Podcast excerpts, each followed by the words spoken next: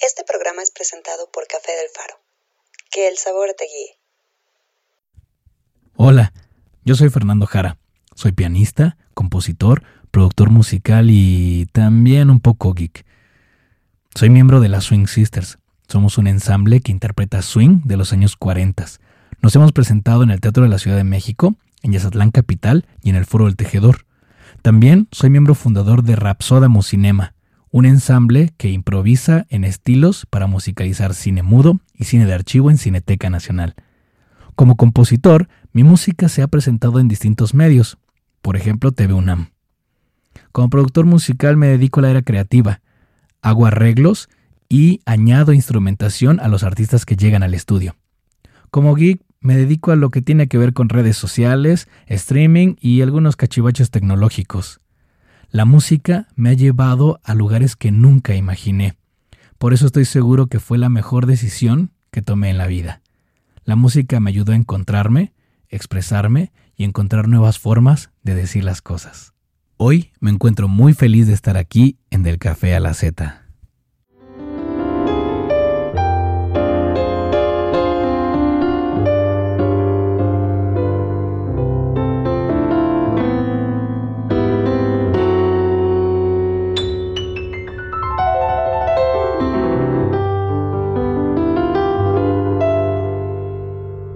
Buenísimos días, tardes, noches, donde quiera que me escuchen. Mi nombre es Amelia Brambile y les doy la bienvenida a este maravilloso podcast llamado Del Café a la Z. El día de hoy ya habíamos entrado en confiancita, pero quiero presentar a un amigo que no nada más es súper talentoso, súper querido, sino que es una persona muy, muy, muy llena de luz y que sinceramente lo quiero muchísimo. Él es Fernando Paras. Ay, qué bonito. Él es Fernando Jara, eh, es músico por profesión, por vocación y por amor al arte. A quien le doy la más cordial bienvenida. Amigo, ¿cómo estás? Oh, muy bien, muchas gracias por esa bienvenida tan bonita. Yo también te quiero mucho y pues muchas gracias por todo lo que piensas de mí, por todo lo que dices, lo que compartes es para mí pues un halago y aparte viniendo de alguien que, estimo mucho, pues es muy bonito, ¿no? Pero muchas gracias. Ay, no, a ti por darnos el tiempo y el espacio. Pues no solo quiero eh, darte las gracias por estar aquí antes que nada, sino que pues obviamente presentarte y, ya escuchamos en la introducción quién eres, qué haces, pero quiero saber si nos puedes compartir más allá de, de lo que es Fernando como músico, cómo es Fernando como persona. Uh, bueno, pues eh, Fernando como músico es, eh, pues bueno, ha sido una evolución, ¿no? Siempre uno como artista busca este, cuál es su camino, cuál es su rumbo, y el mío fue eh, encontrar la meta que yo quería conseguir cuando yo empecé a estudiar música. Eh, uno se pierde, esa es la verdad, ¿no? De repente uno se pierde en el abismo, pero de repente se encuentra. Y yo me siento muy feliz de que, pues después de varios años de buscar, estudiar y otras cosas, encontré cuál era mi camino. Y este camino era el de el improvisador. Me dedico actualmente eh, a ser eh, improvisador, sobre todo en el medio en el que me desenvuelvo, pues es el cine mudo. Ahí es donde, donde más puedo improvisar, pero también tengo la dicha, el gusto, el honor de trabajar con un grupo este, que me fascina. Bueno, para todo esto lo más importante es que yo siempre quise tocar todos los estilos. No me quería casar nada más con un estilo o con una forma de tocar, una época, sino yo siempre quise poder tocar así como se tocaba hace 100 años, hace 200 años, hace 10 años. Quería abarcar todo lo que se pueda. Sé que suena muy ambicioso, pero no. O sea, es más hacia entender cómo funcionan todos, todos estos estilos. Entonces, tengo la fortuna de tocar en un ensamble eh, o grupo musical que se dedica a tocar música de los años 40. Entonces, tocar swing, como se hacía en aquella época, las chicas vestidas, este, todo tal cual como se hacía en aquella época, pues es maravilloso, ¿no? Porque no nada más es tocar el piano, sino también es improvisar, hacer arreglo. Eh, yo me puedo desenvolver en muchos sentidos. Y aparte, como me gusta mucho la composición y me gusta mucho la producción musical, pues haciendo estas cosas puedo empatar todo, porque con mi ensamble de improvisación para cine, eh, a veces se me ocurren ciertas ideas, ciertas, eh, ciertos pasajes, ciertos motivos, y son creaciones que después desarrollamos juntos. Entonces, me siento muy, muy feliz de que al final, después de buscar y buscar, pues todo embonó. Entonces todas las habilidades que yo había adquirido a lo largo de mi carrera, todas se conjuntaron en una sola y son lo que yo soy ahora, que es un pianista que, que improvisa y compone en estilos. Y como persona, híjole, qué difícil pregunta, ¿no? Creo que no importa a quién le hagas esta pregunta, eh, todo el mundo va a, preguntárselo. ¿Quién mejor para contestar esta pregunta que tú? Porque te conoces mejor. Sí, sin duda alguna. Em, creo yo que, que, Fernando como persona, pues es una persona que, que pues, se esfuerza todos los días por entender cómo funciona en sí el mundo, las personas, y sobre todo entenderla, ser empático. La gente que me conoce eh, siempre me ha dicho, y eso lo agradezco infinitamente, siempre dice que soy una persona muy empática, que soy una persona que, que, busca cómo ayudar. Y pues creo que eso lo busco siempre basado en, en, el amor, no en el amor romántico, por supuesto, no en el amor de pareja, me refiero a a buscar el amor en todos los sentidos, ¿no? Con las amistades, con la familia, con, los, con este, pareja, con todo, todo, ¿no? En lo laboral, en lo académico. Entonces, pues sí, sobre todo porque estuve pasando por ciertos años y ciertas épocas en las que, y creo que a todos nos pasa, en los que te pierdes y ya no sabes ni cómo ni ir ni regresar, ¿no? Entonces, ese momento en el en el que dices, ¿y quién soy? ¿Qué hago? ¿Cuál es mi misión? ¿Qué tengo que hacer? Este, no te puedes tirar ¿no? al, drama más que unos días. y después de eso, encontrar ese camino. Y yo honestamente eh, lo encontré porque me tuve que alejar de cosas que me estaban haciendo mucho daño. Por ejemplo, yo me, me encontré con tuve un problema en la cabeza por tanto estrés y cosas que tenía por la escuela, que estaba terminando la carrera, este, por situaciones que viví en ese tiempo.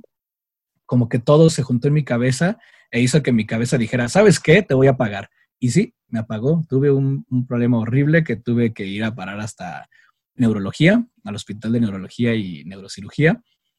Y entonces ahí yo dije, ¿sabes qué? Nada en este planeta, nada se merece mi salud. Y ahí sé que suena muy chistoso, pero es como estar en modo zen ahora, ¿no? O sea, sé que, o sea, no voy a decir que soy un Dalai Lama, por supuesto que no, jamás. Pero dije yo, a partir de ahora tengo que esforzarme lo más posible por estar en paz, por ya no enojarme. Me daba cuenta, yo antes era muy colérico y me enojaba por estupideces, francamente. Este es un personaje que te inventas, ¿no? Entonces me enojaba por todo, como que era muy, muy enojón y me di cuenta que nada merece que te enojes, nada merece que, estés eh, molesto, incómodo, eh, rencoroso, nada, nada lo merece. Y todo repercute en nosotros. La verdad es que aunque estés enojado con una persona y la estés castigando o lo que tú creas que estás haciendo, honestamente lo, el, único que afecta es a ti. Entonces terminas pagando los platos rotos tú mismo, ¿no? Y yo lo, yo lo aprendí a la malísima, muy a la mala pues con base en eso dije yo, pues ya, ¿no? Ya, ya hiciste lo que, lo que hiciste, ahora tienes que enmendar todo lo que puedas enmendar. Entonces ya me concentré más en, en buscar mucha paz y esa paz la encontré en, en hablar con amigos, en, en entenderme, comprenderme y sobre todo analizar todas las cosas que estaban mal en mí, que eran muchísimas, analizar todas las que estaban ahí e irlas puliendo y quitando poco a poco, ¿no? O sea, no se pueden quitar en un mes, ni siquiera en un año, lleva bastante tiempo, ¿no? Y esto es un proceso que todavía va a continuar, por supuesto, continúa, lo estoy haciendo y lo voy a continuar haciendo durante muchos años. Y eso me fue trayendo paz y cada vez más paz, porque ahora ya entendí, cuando alguien se enojaba conmigo o me decía cosas, ahora yo entendía por qué se enojaba o por qué me decía las cosas. Entonces es más fácil soltar, soltar ¿no?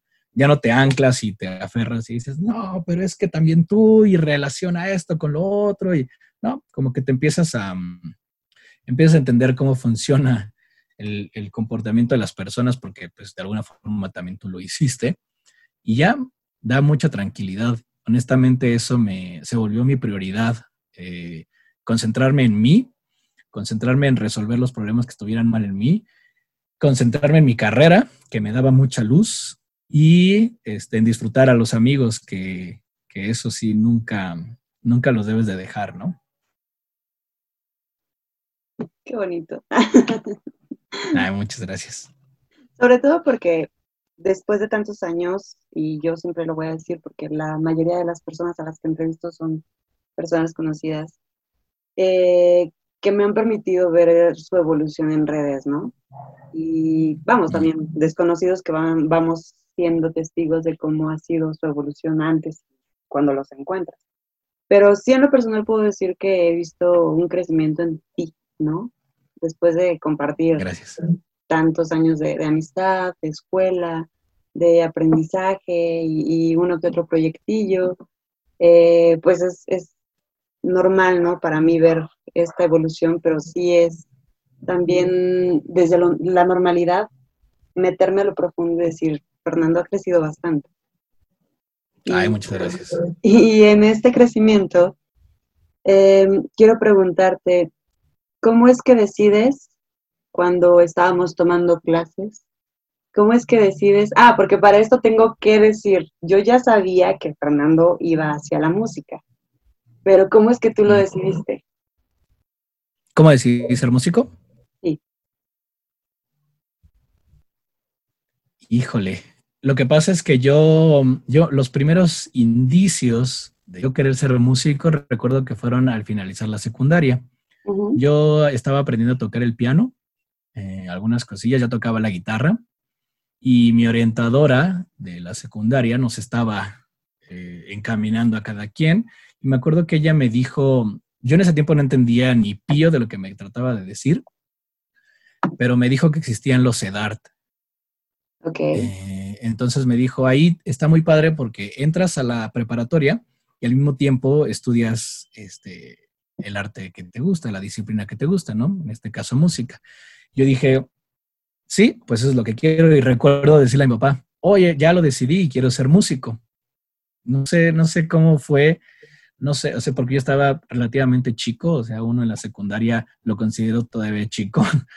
Entonces, a esa edad yo decía, perdón, pensar en esa edad se me hace curioso, pero se fue dando. Tuve la enorme, enorme fortuna de contar con un padre, híjole, no, no puedo ni siquiera describirlo, pero sumamente amoroso, lleno de luz, lleno de tantas cosas a las que yo aspiro, por supuesto.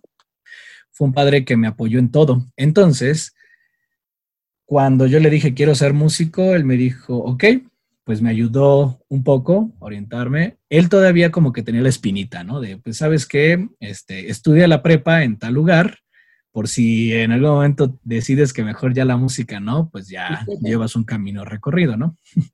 muy inteligente de su parte. Muy sabio. bueno, sí, muy sabio. Eh, todavía él como que dudaba hasta cierto punto. Es más, me atrevo a decir que, que él dudaba hasta todavía más o menos la mitad de mi carrera. Hasta que él ya vio, con base en, en, lo que estaban pasándome, en el éxito que estaba teniendo, en los trabajos que estaba obteniendo y todo, al final pues me siento muy orgulloso de que él al final dijo, no, mi hijo es para esto, ¿no? O sea, él, él no lo metas en otro lado. Entonces, pues que lo diga ya y que estuviera totalmente convencido de que hizo lo correcto, pues me hace sentir a mí muy satisfecho y muy orgulloso. Entonces me estuvo apoyando todo el tiempo y me, me comentaba, este, ok, estudia tu prepa en tal lugar, pero también métete a estudiar en este punto para que no, no dejes una, pero tampoco dejes la otra, ¿no? Y así fue. Entonces, creo yo que de todas maneras yo seguía convencido. Lo llegué a dudar porque hay que ser francos. Eh, en todas las áreas a donde vayas a entrar hoy en día ya es para pensarse, ¿no? Incluso hasta para ser médico o abogado. Entonces yo dije, Ay, ¿cómo le voy a hacer, no? Este, si estoy completamente seguro o me voy por la segura y lo pongo entrecomillado porque tengo muchos amigos que pues me han confesado, ¿no? Que luego sí les cuesta mucho trabajo a pesar de ser ese estereotipo de lo que, de lo que es lo que te deja dinero. Entonces dije, ya, pues me voy por lo fácil, bueno, entre comillas también, porque no es fácil, no estoy demeritando absolutamente nada, ¿no? Me voy por el otro camino y ya no, ya no me quedo en la música, pero no, como que decidí continuar con el, lo que había pensado desde que estaba en la secundaria y creo yo que hasta la fecha no me arrepiento en lo más mínimo. Sí he tenido la idea de, de complementar mis estudios como lo sigo haciendo con algunas otras cosas, pero pero no considero que si pudiera regresar el tiempo, no estudiaría otra cosa para sustituir lo que tengo ahora. Creo yo que, que fue la mejor decisión que pude haber tomado, en mi caso. claro, claro. Sobre todo porque nosotros crecimos con el mito de, el mito constante, ¿no? Y típico. Eh, y, yo lo entrecomillo porque yo también quería como enfocarme a, las artes totalmente y, en su momento estuvimos tú y yo en una banda. Eh, pero en este mito de te vas a morir de hambre, no hay trabajo en este país, eh, ¿qué vas a hacer? ¿Cómo le vas a hacer para poder salir adelante como, como músico, como artista? Yo creo que eso pasó por tu mente muchísimas veces. Sí, y todavía tengo que confesar que todavía pasó Tuve, hace dos años tuve una depresión enorme y hace dos años sí lo llegué a pensar y dije, híjole, ¿qué vas a hacer, no? Claro. O sea, ¿qué, sigue? ¿Qué, tienes que hacer? Pero, mira, creo yo que, que depende mucho de lo que haces. Uno tiene que nutrirse. Por eso es sumamente importante que todos estén en el lugar donde quieren estar. Porque yo le he visto, las personas, amigas mías y amigos míos que, están en, el, en derecho, que estudiaron derecho, cualquiera de las áreas del derecho, y me confiesan que no querían esa carrera, híjole, ¿cómo sufren? Pero ¿cómo sufren? Entonces, sí. hicieron lo que sus papás quisieron, pero de verdad ellos mismos dicen, hoy regresaría el tiempo y estudiaré otra cosa porque no me gusta, ni lo entiendo, ni me gusta, ni me, me parece correcto, choca con mis ideas y les pasa médicos, este, comunicadores, de todo, de todo. Entonces, pero tengo otros amigos, no, por supuesto, sí, estoy tirando para todos lados. Tengo amigos y amigas que, que son médicos, por ejemplo, y, y, dices, no, hombre, no puedes estar en otro lugar mejor, o sea, tú, ese es tu lugar, y les va muy bien. Entonces, igual a un músico, una música que, decide estudiar esta carrera, tiene que estar completamente convencido y convencida y desarrollarlo todo el tiempo. Y debemos de encontrar qué es eso que nos llena. Porque la academia, ese es un problema muy grave. Y no nada más la academia, sino ya sabes, el clasismo, las ideas, los paradigmas, siempre truncan todo, arruinan todo. Y la academia, como un pensamiento muy conservador, arruina muchas veces el pensamiento original de las personas.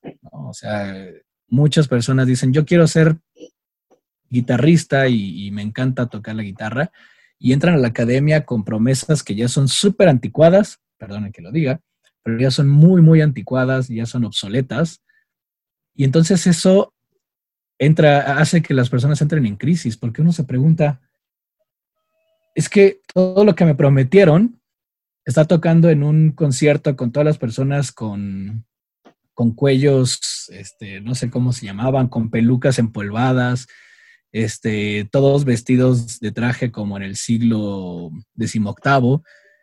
Eso ya no está, ni funciona así la sociedad hoy en día. Entonces yo crecí, toda mi carrera se formó en ese sentido y ahora nada de eso está allá afuera. ¿Qué va a pasar conmigo? ¿no? Entonces uno tiene que encontrar por qué quiso estudiar eso, en este caso música, y desarrollarlo, ¿no? Lo que sí es cierto es que este, yo, yo cambiaría el discurso no a si estudias música te vas a morir de hambre, sino diría, si estudias lo que no te gusta, te vas a morir de hambre. Claro. Sí, sobre todo para cuando ya lo experimentamos desde un nivel profesional, ¿no? Ya cuando nos damos cuenta de que si hacemos algo que no nos gusta va a ser insatisfactorio y ni siquiera vamos a tener una remuneración económica o la vamos a percibir, pero ni siquiera la vamos a disfrutar. O sea, va a ser como Así es. te están pagando por perder tu tiempo en algo que no te interesa. Y sí, o sea, concuerdo completamente contigo. Sí.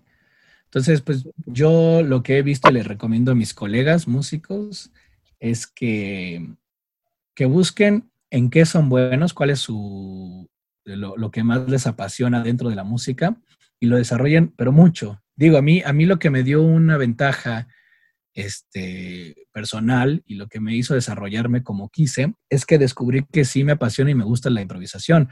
Me rodeé, yo, eso siempre lo voy a decir, pero tengo la, la fortuna siempre enorme de, de, rodearme de personas o de que se acerquen a mí personas que son muy luminosas, muy chidas, muy, no sé ni cómo escribirlas, pero soy muy afortunado en ese sentido. Y entonces de ahí ir conectando, ¿no? Entonces conocí a, a, un, a un pianista que se dedica al cine mudo durante, sí. ya lleva muchos años en este, en este mundo, y nos fue metiendo, ¿no? Porque pues a mí me gustaba tanto, a mi colega que toca conmigo también le gusta mucho. Entonces de ahí vuelas, pero vuelas, ¿no? Porque ya uno está haciendo lo que más le apasiona, fluye todo, ¿no? Si a ti te, lo que te gusta es, lo he visto con mis amigos, lo que a ti te gusta hacer arreglos, híjole, fluye, hacen arreglos y arreglos y ganan una cantidad de dinero que hasta uno dice, ha habido personas que dicen, ¿en serio te pagan tanto por eso? A mí me pagan no sé cuánto la hora, ¿no? Y tú nada más por dedicarle ahí cuatro horas, digo sin demeritar nada, por supuesto, claro. ganas esa cantidad, híjole, ¿no? Pero es porque le apasiona tanto, no le va a costar trabajo, ¿no? Fíjate que eso también me lo decía mi papá, me decía mucho eso, ¿no? Este, si, si, trabajas en lo que te gusta, nunca vas a estar trabajando, en realidad vas a estar haciendo lo que te gusta y además ganas dinero por eso. Qué chido, ¿no? Exactamente, sobre todo, bueno, papá que en paz descanse, siempre fue un hombre súper sabio, supo conducirte, ¿no? En este camino de, de una sociedad capitalista, sí capitalista, sí. pero también apasionante. Que yo sé que tu papá mm. pues, era un, un artista eh, introvertido, por decirlo así. Pues sí, de alguna forma. Claro. Oye, y cuando ya decides estudiar música, cuando empiezas a decidir para dónde va tu rumbo, hacia dónde te diriges, cómo empiezas entre la clase. Al cam Híjole, al camino incorrecto, pero fue necesario.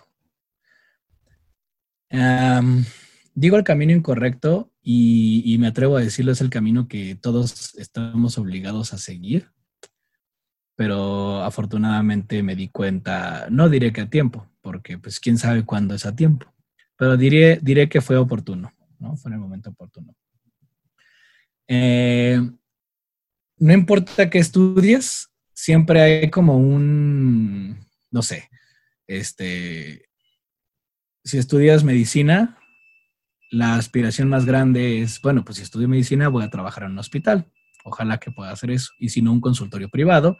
Este, y si no, pues un consultorio este, accesible ya para otras personas, pero eh, digamos, no me, no me veo de otra manera.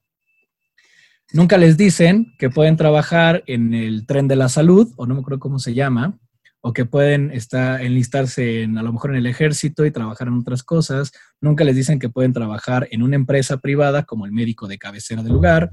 O sea, como que no te dicen las enormes posibilidades que tienes, ¿no? En música no es la excepción, por supuesto, y te dicen que vas a estudiar para ser concertista. No voy a hablar ni siquiera en un país, sino en un mundo donde los conciertos ya no son tan requeridos, ¿no? Digo, ¿cuántas personas no van a un concierto de música clásica? Yo iba y me encanta, ¿no? Hasta la fecha, bueno, ahorita no porque estamos en, en plena pandemia, pero sí, me fascina. Sin embargo, no es ya algo que, un, que una persona de 19 años se levante y diga, hoy quiero ir a ver este, una orquesta sinfónica. Hay que adaptarse a la realidad. Entonces, estudiar para ser concertista en una época donde ya la, la vida del concertista. Ni si, y es más, y es súper deprimente, pero a los concertistas ya no les quieren pagar. O sea, siempre así como de, oye, ven a dar un concierto, por favor, aquí a la Casa de Cultura, de aquí en Zacatecas o no sé dónde. Este, y ven, por favor, va a estar muy padre, van a asistir muchas personas, mm, pero va a ser gratuito para las personas. No les vamos a cobrar. Eso es un evento cultural. Entonces te queda así como de, sí, gracias, qué chido que seas un gobierno tan preocupado por la cultura. No les cobres, pero a mí sí págame, ¿no? Qué triste. Y eso ya no pasa. La verdad es que siempre te van a decir que, lo hagas, sí, este, pues, por amor al, por arte. Amor al arte. Entonces, si hubiera otro tipo de políticas, otro tipo de prácticas, otro tipo de, de estructuras, por supuesto que sí puede ser concertista, adelante, ¿no? No quiero yo decir que eso no, no está bien, pero no estamos en ese mundo Esperemos llegar a ese en algún momento. Entonces, no, no te puedes enfocar en ser concertista. Entonces yo entré a la Facultad de Música súper convencido de que quería ser el mejor pianista de, mi generación.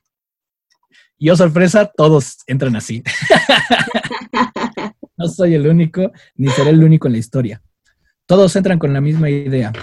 O sea, te meten todas estas ideas de que debes ser el mejor y que debes estudiar 30 horas diarias y echarle un buen de ganas y que debes, y fíjate cómo nos enseñan a ser súper hostiles entre nosotros, ¿no? Debes de aplastar, como se ve en las películas, telenovelas, novelas, todo, tienes que aplastar a la otra persona porque tú debes ser mucho mejor concertista que esa persona, ¿no? Nunca te enseñan a decir, oye, colabora, hagan una obra a dos pianos, hagan una obra a cuatro pianos. No, siempre es, oye, tal está tocando mucho mejor que tú, ¿eh? tienes que aplastarlo. Entonces llegan todos en esa mentalidad de ser este, concertistas que arrasan con su talento, que arrasan con la gente. ¿Qué es eso? No sé, a mí se me hace tan feo y tan, bueno, deprimente que, la, que crezcamos en, ese, en esa mentalidad. Entonces yo empecé así, convencidísimo de que yo quería ser el mejor pianista de la generación y echarle muchas ganas y todo. Y entonces viene la realidad de los golpes de realidad. Te das cuenta que ya no eres el mejor de tu generación o te das cuenta que eres bueno en unas cosas pero en otras no. Híjole, te encuentras con tantas cosas. Entonces uno comienza su carrera por el camino incorrecto. Tuve la enorme fortuna de que como me gustaba la composición, pues además me interesé por leer otras cosas que en el futuro me ayudaron mucho, ¿no? Cosa que me dio cierta ventaja respecto a, otros compañeros. Este, digo ventaja porque me ayudó a yo encontrar cuál era mi camino, el personal, no el mejor para cualquier músico, sino el, que a mí me, me iba a ayudar a ser un músico, el músico que yo quería ser pero fue a lo largo de la carrera, o sea, no fue que yo ya estuviera convencido de que quería ser, híjole, créeme que si me hubieras preguntado esto hace, no sé, 10 años, nunca me hubiera imaginado que iba a estar musicalizando en Cineteca Nacional obras, perdón, películas mudas, o que iba a estar participando en un, este, en un festival de cine mudo, o que iba a estar tocando en un grupo de swing, ¿no? O de jazz, o de fusión Nunca en la vida me lo hubiera imaginado. Yo hubiera dicho, no, yo me gustaría estar tocando en el Castillo de Chapultepec o en Bellas Artes o no sé dónde. ¿Me explicó? Sí, sí. Entonces comencé bien, pero en el camino incorrecto. Afortunadamente, pues bueno, encontré el camino que me, que me, que me llevó a donde ahora estoy, ¿no? ¿Cómo fue encontrar ese camino? ¿Quién, el, hecho de que ya tenías esta experiencia de el individualismo como, como manzana a perseguir, como meta a perseguir, de ahí cómo empiezas a, a tú equilibrar las cosas. fue una cachetada que recibí de la vida. Estaba yo, como que ya estaba, tenía yo ciertas herramientas, ya estaba caminando por un sendero que era favorable para mí y de pronto sucede algo en mi vida que me da unas cachetadas, pero así, pa, pa, pa, pa, despierta, despierta. Y así como, espera, espera, ¿qué está pasando, no? Fue un momento en el que dije, ok, ya es momento, ya hiciste lo que tenía que lo que comentaba hace rato, ¿no? O sea, concéntrate en ti, en todo. Entonces, este, fue cuando también dije, ya tienes que pensar eh, desde, desde lo interno como lo externo, ¿no? O sea, también el cómo te ves, me puse brackets, me, me, me cambié el look, este, no sé, como que empiezas a pensar en muchas cosas y empecé a pagar, dije, voy a pagar aunque me cueste mucho dinero porque me llegaron a pasar ciertas situaciones en las que me di cuenta que dinero sí es una limitante enorme, enorme, enorme, este, pero sí lo puedes conseguir. Yo lo conseguía de cierta forma, ¿no? Entonces viví una situación en la que conseguí, a, chambeando y haciendo ciertas cosas, conseguí nueve mil pesos para resolver un, me robaron algo del carro y lo pude, este, reponer. Reponer. Entonces yo dije, ah, chinga, ¿y por qué no puedo pagar un curso de cuatro mil pesos? ¿Por qué no puedo pagar esto o el otro, no? Entonces ahí fue cuando ya dije, ahora sí, ponte las pilas porque esto es muy importante. ¿eh? Con esto no quiero decir ni quiero darle la razón a las personas que dicen que el pobre es pobre porque quiere. Esto es falsísimo, ¿no? O sea, yo no estoy a favor de esa idea y, yo no creo que, que, que, efectivamente siempre puedes hacer todo para que seas multimillonario y te vuelvas CEO de no sé dónde, ¿no? No. Pero lo cierto es que sí tenemos algo de culpa de no echarle ganas o de no invertir en, cosas, ¿no? Este, pues que deberían de ser. Este, eh, entonces, pagué ciertos cursos que me llevaron después a encontrar este camino. Por ejemplo, invertí en pagar un curso de producción musical donde me certificaron como ingeniero este, de un estudio de grabación. Y entonces ya obtuve la certificación y además los conocimientos para, para ser productor musical, productor creativo. Pagué un curso de, de la UNAM que me abrió las puertas para todo este mundo del cine mudo. Y entonces es enorme porque gracias a que invertí en eso, pues ahora ya yo tengo la oportunidad de, musicalizar cine en, lugares que pues, me gustan mucho, ¿no? No nada más estoy hablando de, de, ciertos recintos, sino también lugares que me gustan mucho a mí y que significan mucho a mí. Entonces, estas cachetadas que recibí, pues fueron despierta, ¿no? Este, haz algo por, por cambiar el, el rumbo donde estás o estabas.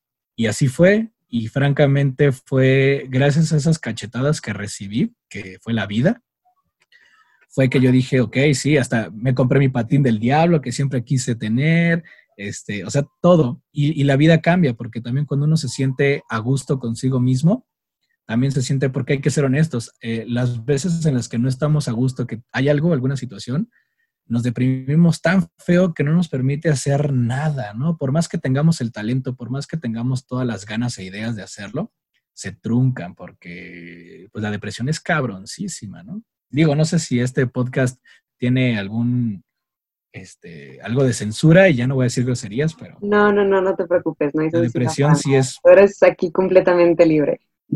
Ok. La depresión sí es cañona, ¿no? Pero cañona. Entonces, ya que yo dije, me puse a hacer todo esto, me ayudó como tienes una idea, porque de ahí ya partí a tomar las, las cosas en las que había invertido, que estoy hablando no nada más de dinero, sino de tiempo o de atención, cosas a las que les puse atención o cosas a las que les empecé a invertir mi tiempo, empezaron a dar frutos y frutos que me, que me hacen sentir muy a gusto conmigo mismo, ¿no? Claro. Y, bueno, tú lo sabes, yo soy muy partidaria de esa conexión de esa bandera del amor propio, ¿no? De la atención hacia lo que tú eres. Y me gusta mucho escuchar esto, sobre todo porque habrá quien nos esté escuchando y sienta que está perdido y que no puede más con lo que le está pasando, porque la, la cuarentena nos tiene mal, ¿no? De por sí. Nos tiene una situación de ansiedad, de problemas, índices de violencia muy fatales. Eh, soledad, eh, tenemos un, montón de puntos en contra de, lo que está pasando, ¿no? De nuestras propias emociones. Pero el hecho de escucharte y saber que, que y, fíjate que lo estaba escuchando hace poco y es muy cierto. Nadie te va a sacar del hoyo a menos de que tú no quieras tomar la propia cuerda. Y es, es muy cierto, o sea, nadie te va a salvar de la situación más terrible en la que estés si no te salvas tú solo tú sola. Y, me gusta mucho eso porque darle una inyección de, atención a tus propias metas lo cambia todo y lo mejora y lo hace, eh, te ayuda a, a trascender desde un parámetro de sentirte perdido, perdida, al parámetro de sentirte que has logrado bastante y que valió la pena sentirte perdido. Eh, sí, yo también estoy de acuerdo con eso. Eh, creo yo que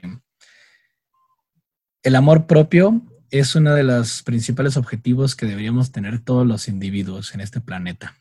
Porque de ahí se salen tantas cosas. Eh, o sea, si a alguien le sirve esto, y el psicólogo es de lo mejor que hay en este planeta, o sea, resolver todos. Todo el cáncer de la sociedad, todo el cáncer es derivado de nuestros problemas, ¿no? Así es, así es, así es.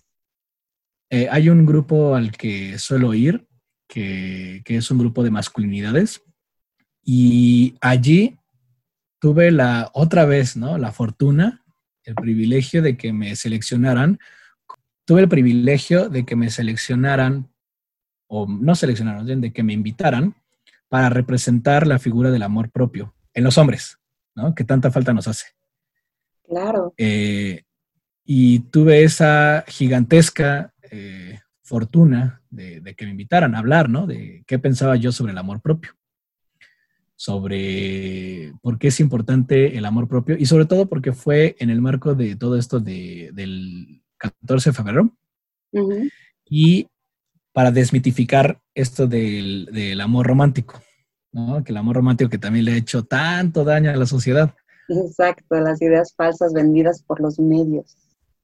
Ah, sí, entonces me dijeron a mí, ok, ¿tú cómo crees que el amor propio beneficia a las personas para no, no caer en todo este mundo de, del amor romántico, ¿no? Y pues caer en todas estas ideas.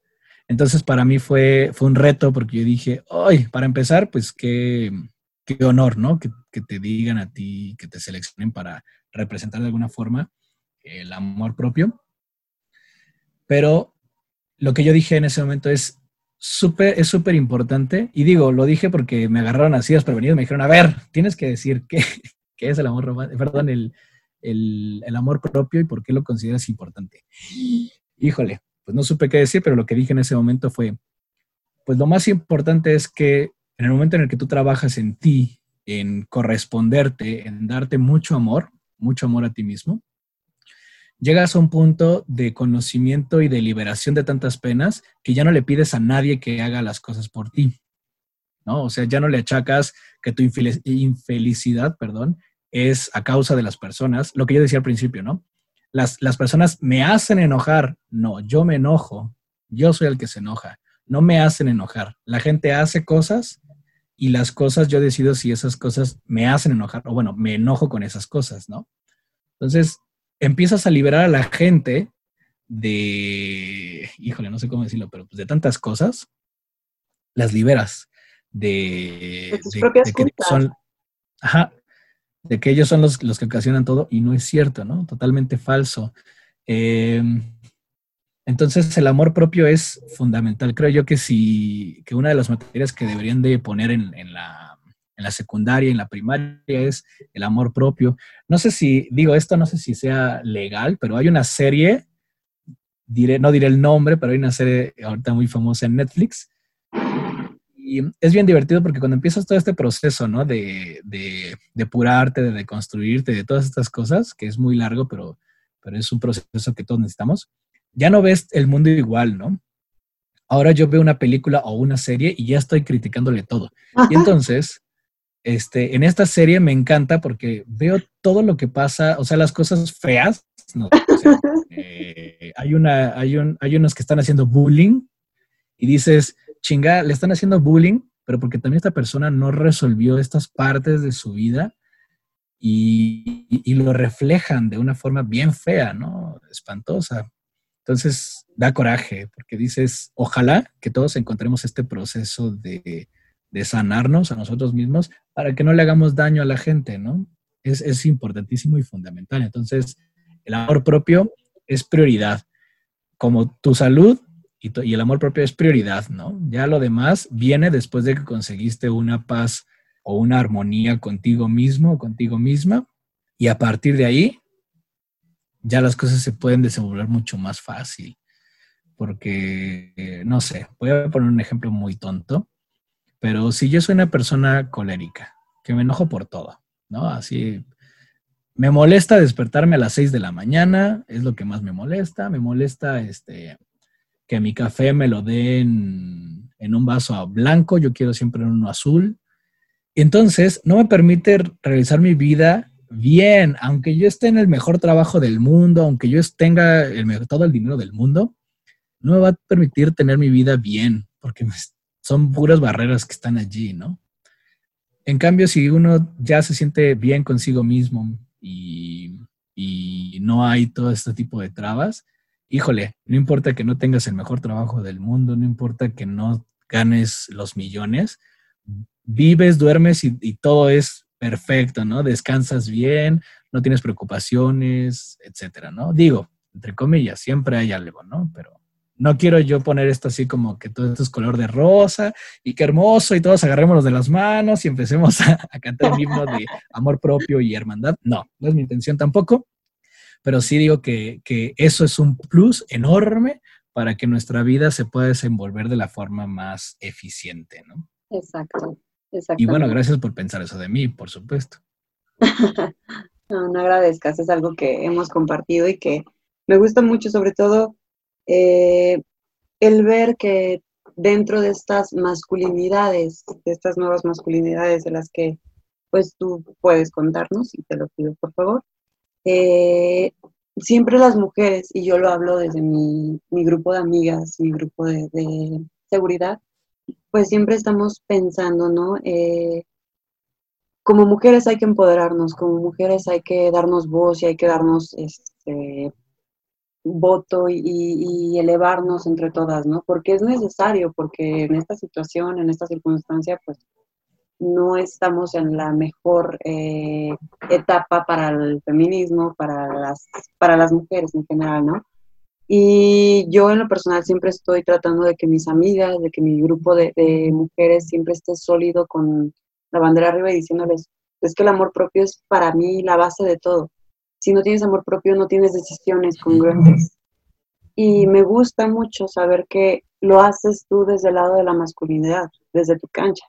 Sí, bueno, es que eh, a mí, pues me cayó el 20 ya muy tarde, ¿no? Y bueno, a todos. Eso es triste y es una realidad.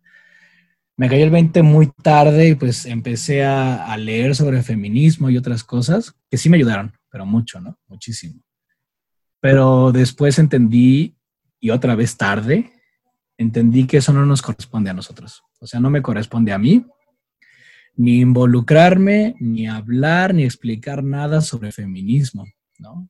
es una, es una responsabilidad, sí, entenderlo, porque del feminismo se derivan un montón de cosas, ¿no? Que son buenas para nosotros los hombres.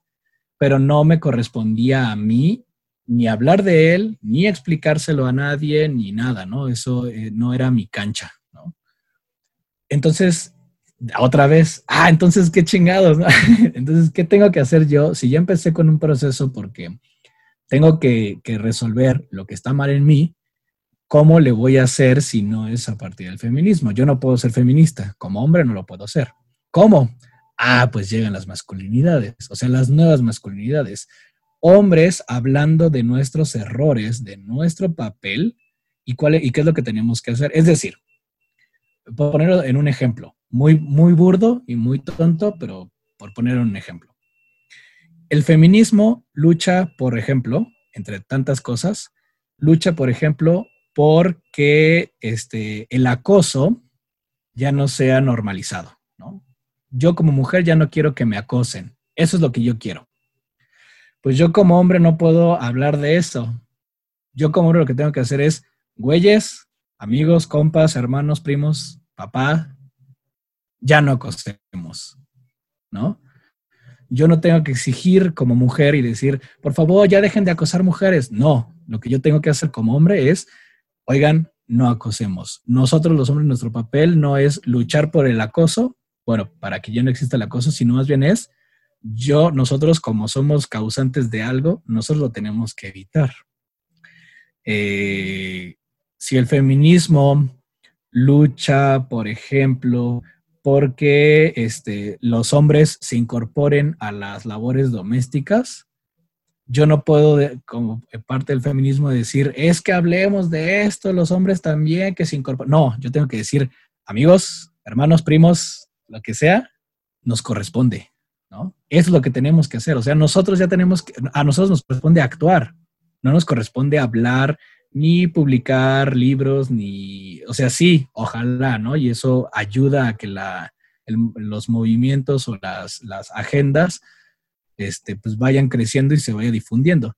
Pero a lo que nos, perdón, lo que nos corresponde a los hombres es actuar, hacer algo. Entonces, pues ahí me tienes entrando a estos círculos de masculinidades y fue, híjole, maravilloso, ¿no? No, no. Yo he invitado así a cantidad enorme de amigos y no sabes las caras que ponen y, siempre ponen pretextos y que no lo necesitan y no sé qué, ya sabes, ¿no? Pero créeme que no nada más es por un lado para hacer nuestra parte, la parte que nos corresponde, sino también es porque tu vida se, se vuelve bien chida, la neta, ¿no? Porque sí, lo que tenemos que hacer los hombres ya es renunciar a muchos de nuestros privilegios, más bien a todos, pero digo, este, la idea ya es renunciar a ellos, pero no es, pero renuncias a ellos, pero obtienes muchas otras cosas buenas, muchas, muchas otras cosas buenas.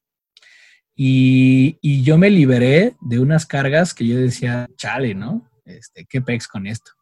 Lo cierto es que también, híjole, tu mente se quiebra y dices, no manches, en todo lo que yo creía hace miles de años, ahora ya no existe. Por ejemplo, yo sabía, estaba completamente seguro que yo me iba a casar, que yo iba a tener hijos, mi vida era esa. O sea, yo estaba convencido de que quería ser papá y que quería tener mis hijos. No ahorita, ¿no? No, no en ese tiempo, sabía que iba a ser en el futuro, quién sabe cuándo, pero iba a ser en el futuro, estaba convencido de que yo iba a ser papá y que iba a tener mi familia. Hoy se derribaron todas esas ideas y sí, es un poco triste, ¿no? Porque dices, chale, ¿no? Pero, pero después uno vive mucho más tranquilo, mucho mejor. No sé cómo explicarlo, pero vives mucho, mucho, mucho mejor. Mucho más libre. Entonces, todo, ¿no? Sí, muy libre, porque empiezas a tener amores o relaciones. Mucho ojo, siempre que uno dice relaciones, automáticamente piensa en parejas, ¿no? Pero no. O sea, relaciona, empiezas a tener relaciones bien chidas y sanas. Yo, por decir algo, yo hace tres años pensaba que era imposible una relación de amistad entre un hombre y una mujer pero convencidísimo. Convencido de que no podía dormir un hombre con una mujer sin que hubiera una atracción o sin que fuera a pasar algo.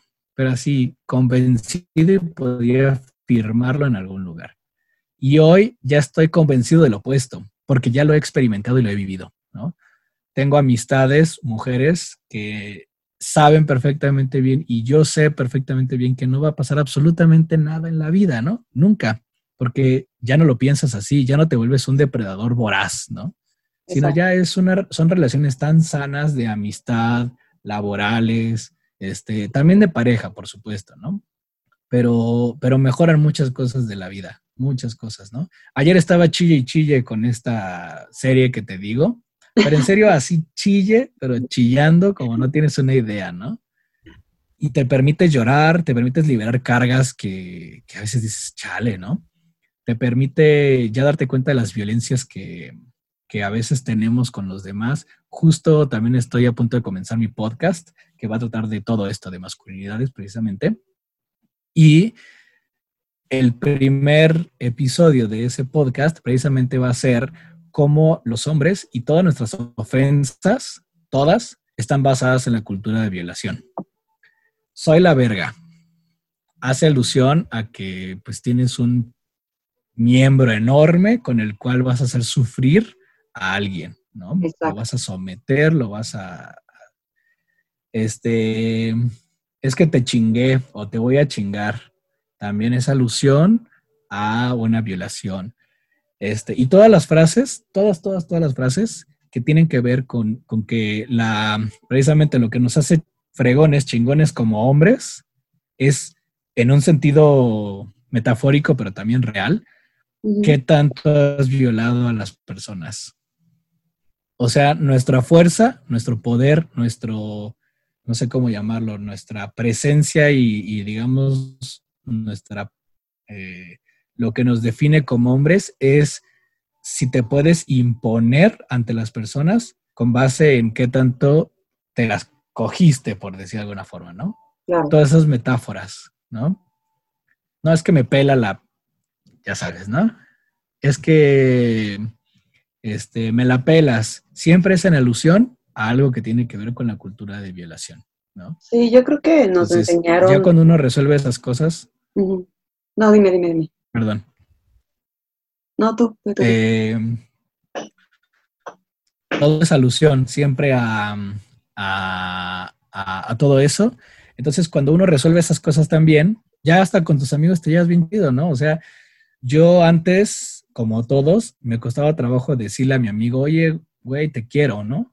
Te amo. Puta, dices eso y no manches, ya te dicen, oh, wow, wow, wow. Pero pues acá, ¿eh? este, pues acá, ¿no? y ahora con toda la libertad del mundo le puedo decir a un amigo, oye, te quiero, ¿no? Y, me da gusto que como saben cómo soy, pues también ellos ya nos, ya no sienten que, pues que, quiero con ellos algo así, ¿no? Es, es increíble, nada más para darnos cuenta de la gravedad del asunto. Cuando yo empecé a entrar en todo este mundo de las masculinidades, la gente pensó que era gay, que soy homosexual. porque ya me daba oportunidad de llorar, porque ya me daba oportunidad de, de decirle a la gente que los quería, de ser sentimental, chingada madre, ¿no? O sea, de, hacer algo básico como demostrar tus emociones, ya por eso, y aparte ves como siempre se considera una ofensa, ¿no? El ser homosexual. Y ya después la gente se da cuenta, ¿no? Yo le llegué a decir a mis amigos, oye, güey, qué guapo te ves, ¿no? En sus fotos. Oye, no manches, está bien chida esta foto, güey. Te ves súper bien. Y no me contestaba porque tenían miedo a que yo les estaba ligando, ¿no? si ya eliminas todos estos problemas que tenemos también nosotros, que el machismo nos ha creado, también empiezas a tener relaciones más chidas con tus amigos. Ya de compartir cualquier cosa sin tener que decir no soy gay, ¿no? O sea, para decirle a alguien que está guapo, dices, oye, güey, no soy gay, pero te ves muy bien, ¿eh? o, oye, este, no soy gay, pero me regalas un poquito de tu chela. no manches, ¿no? En fin, perdón, ya, ahora sí continúa, discúlpame. no te preocupes. Yo creo que nos enseñan muy bien a aprender mal y en muchos sentidos, ¿no? Nos enseñan muy bien un papel que no te corresponde. Porque obviamente a nuestras generaciones previas no se los enseñaron o no lo concientizaron, ¿no? Que es lo más importante. Y cuando ya concientizas lo que haces. En la mañana justamente, y, voy a tomar en cuenta el día de hoy, ¿no? En la, mañana me fui a correr y el hecho de salir a correr y tener conciencia de cada movimiento, cómo vas moviendo los músculos de tu cuerpo para evitar una lesión, te ahorra mucho. Lo mismo con la conciencia de, de, que no cometas errores a través de lo que otros te enseñaron, sino que concientices qué es lo que te enseñaron, qué está bien, hacia dónde quieres llevar ese conocimiento y cómo lo desechas y lo cambias. Tan sencillo como eso, ¿no? Sí, al final es... Ah, dime. Pues siempre volvemos a lo mismo, ¿no? Trabajo personal, mucho trabajo personal. Porque hay que hacernos conscientes de que nosotros somos seres que se relacionan con otras personas. No importa si es eh, afectivamente con una pareja, si es en lo laboral, si es en lo social, si es en... Estamos relacionándonos con personas. Y hasta para subirte al metro o para cruzar la calle, vas a tener que interactuar con personas. Entonces tenemos que aprender a resolver, pues, cómo somos nosotros de agresivos o de violentos o violentas con las personas, ¿no? Entonces, ya que lo resuelves, Digo, esto suena súper utopía, ¿no? Ojalá que, pronto no sea una utopía, pero sí, cuando todas las personas logren estar en paz consigo mismas y logren tener esa estabilidad que, insisto, no se consigue ni en un curso de un mes, ni en haciendo reiki, yoga o fumando lo que tú quieras. No, se consigue es un trabajo constante y de todos los días congruente, de trabajar y trabajar y trabajar que lleva años, muchos años. Y es un, trabajo de primero concientizar quién eres, qué tienes, lo que decías tú al principio, ¿no? O sea, te tuviste que meter en ti mismo para saber qué había mal en ti, para no disfrutar la vida y a partir de ello cambiar. Pero bueno, retomemos un poquito, un poquito lo que es eh, también importante, que me parece, pues, que hay que darle voz a tu carrera. O sea, ya que conocemos a ah, Fernando, quiero que conozcamos a Fernando músico. Cómo es que en este camino de de tomar decisiones, de andar en, lugares donde te enseñaron mal y aprendiste, te enseñaron bien, aprender mal, eh, en lugares donde pues tuviste que estar en competencia. ¿Cómo empiezas a llevarte hacia la facultad de música? Eh, yo sé que has, has hecho muchísimo camino, ahorita estás en dos proyectos maravillosos, pero quiero que nos vayas contando, por favor lo primero y lo más sano que hice fue alejarme de eso. Es decir, el ambiente de, los, los, que nos dedicamos al piano es muy triste porque tu vida se concentra nada más en, en saber qué está tocando el otro y si lo está tocando bien o no. Entonces, imagínate una conversación común y corriente, llego yo contigo, tú eres pianista, te digo, hola Amelia, ¿cómo estás? Qué gusto verte. Y tu hola, ¿cómo estás? No es un hola, ¿cómo estás? Es un ¿qué estás tocando? Se me hizo súper hostil. Yo decía, primero pregúntame cómo estoy, ¿no? O sea, concéntrate en saber si estoy bien o estoy mal, ¿no? Oye, ¿ya comiste? Oye, este, eh, ¿cómo está tu familia? Oye, ¿cómo estás con tus maestros? ¿Cómo te ha ido? ¿Qué tal está esta materia? No, siempre era, ¿qué estás tocando? ¿No? Y tu repertorio y no sé qué. Yo decía, ¿qué, qué onda? ¿No? Entonces me alejé, me alejé así, ya no me juntaba yo con, con, primero fue con los pianistas, pero después fue con más personas y me dejé de juntar con, con las personas. Y, y, sé que estoy sonando así medio despectivo, pero no, no es mi intención, no es sonar despectivo empecé a alejar de, todos ellos, ¿no? Que también ellos tienen que resolver sus cosas, pero eso ya es personal, ¿no? Cada quien tiene que resolver sus, sus conflictos, como yo también los estaba resolviendo. Entonces yo dije, no, no quiero estar aquí en este ambiente y que me digan cómo, cómo estás y qué haces, que me pregunten eh, qué estás tocando, ¿no? Y yo los veía en los círculos y decía, híjole, veo a todos súper incómodos y tratando de impresionar. O sea, en lugar de hablar honestamente, decir, te voy a decir la neta, o sea, llevo un mes deprimido así, pero de la, del nabo, y no he tocado ni madre, la neta, ¿no? Y pues no sé, tú qué onda, ¿no? El otro, ah, pues sabes qué, yo la neta, yo no llevo un mes, yo ya llevo tres meses, y la neta no puedo tocar chido, estoy de la, la neta.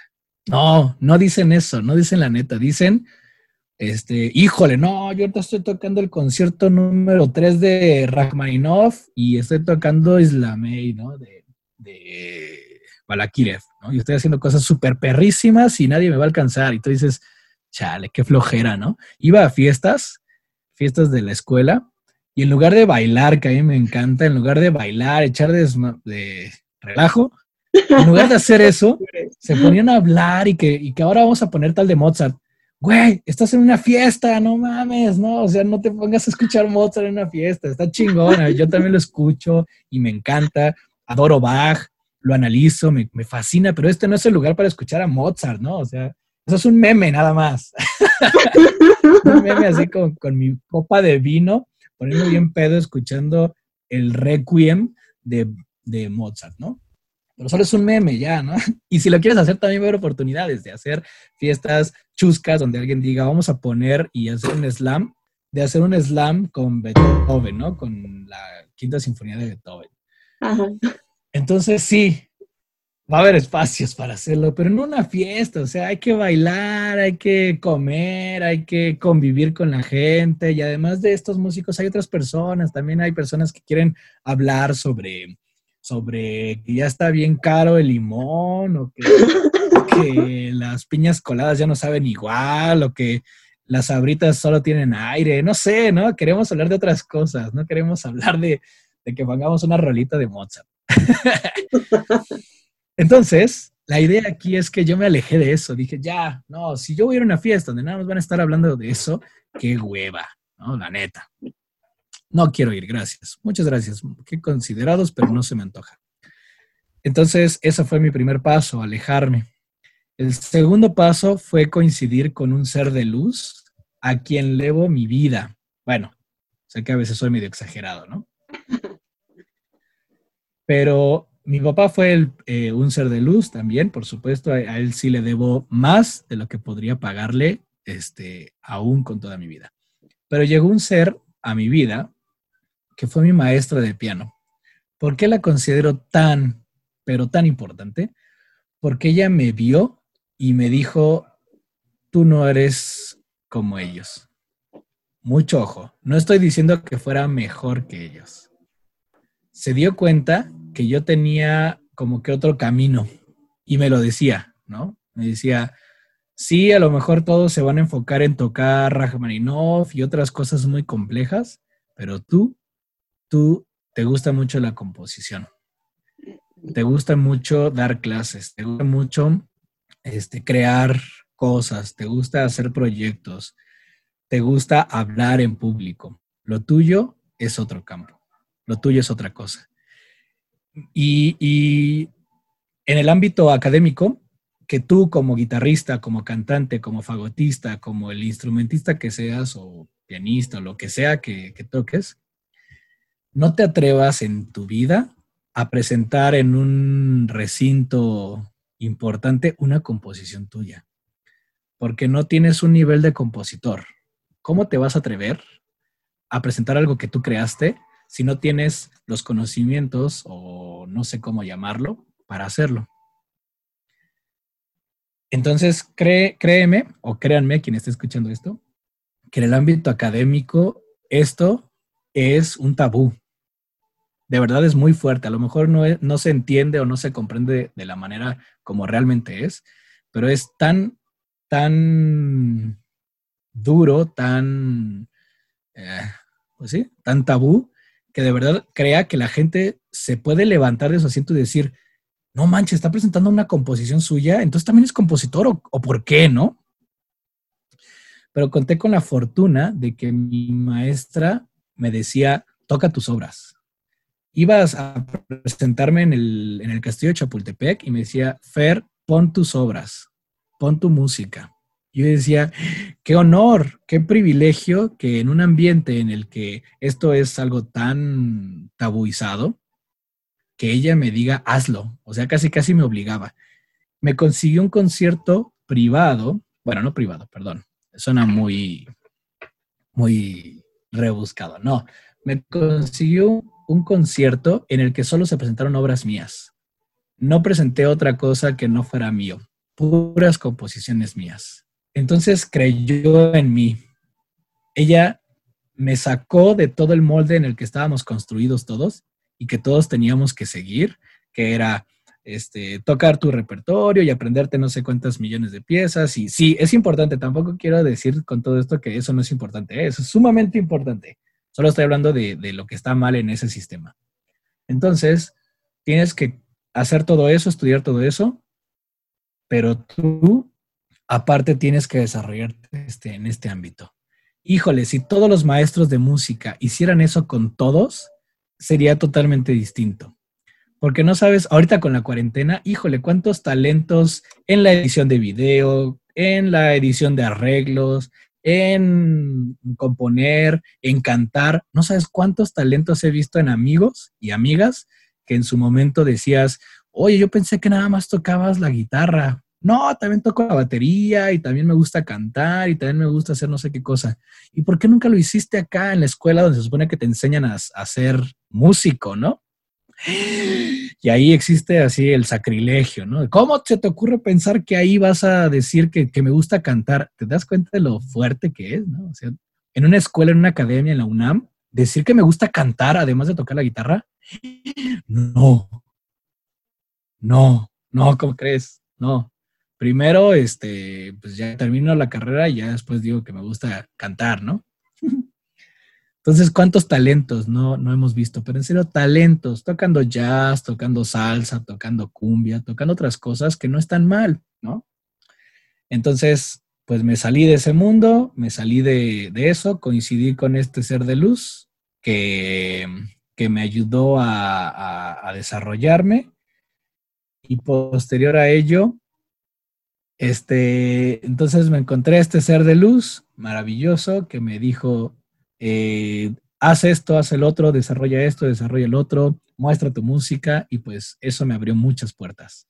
Y de ahí pues ya me empezaron a buscar, las personas ya me buscaban no por ser nada más pianista, ya me llamaban para componer obras, ya me llamaban para darles clases de ciertas cosas, ya me llamaban para um, colaborar en, en, algunas producciones, ya me llamaban para aconsejarles sobre esto o el otro.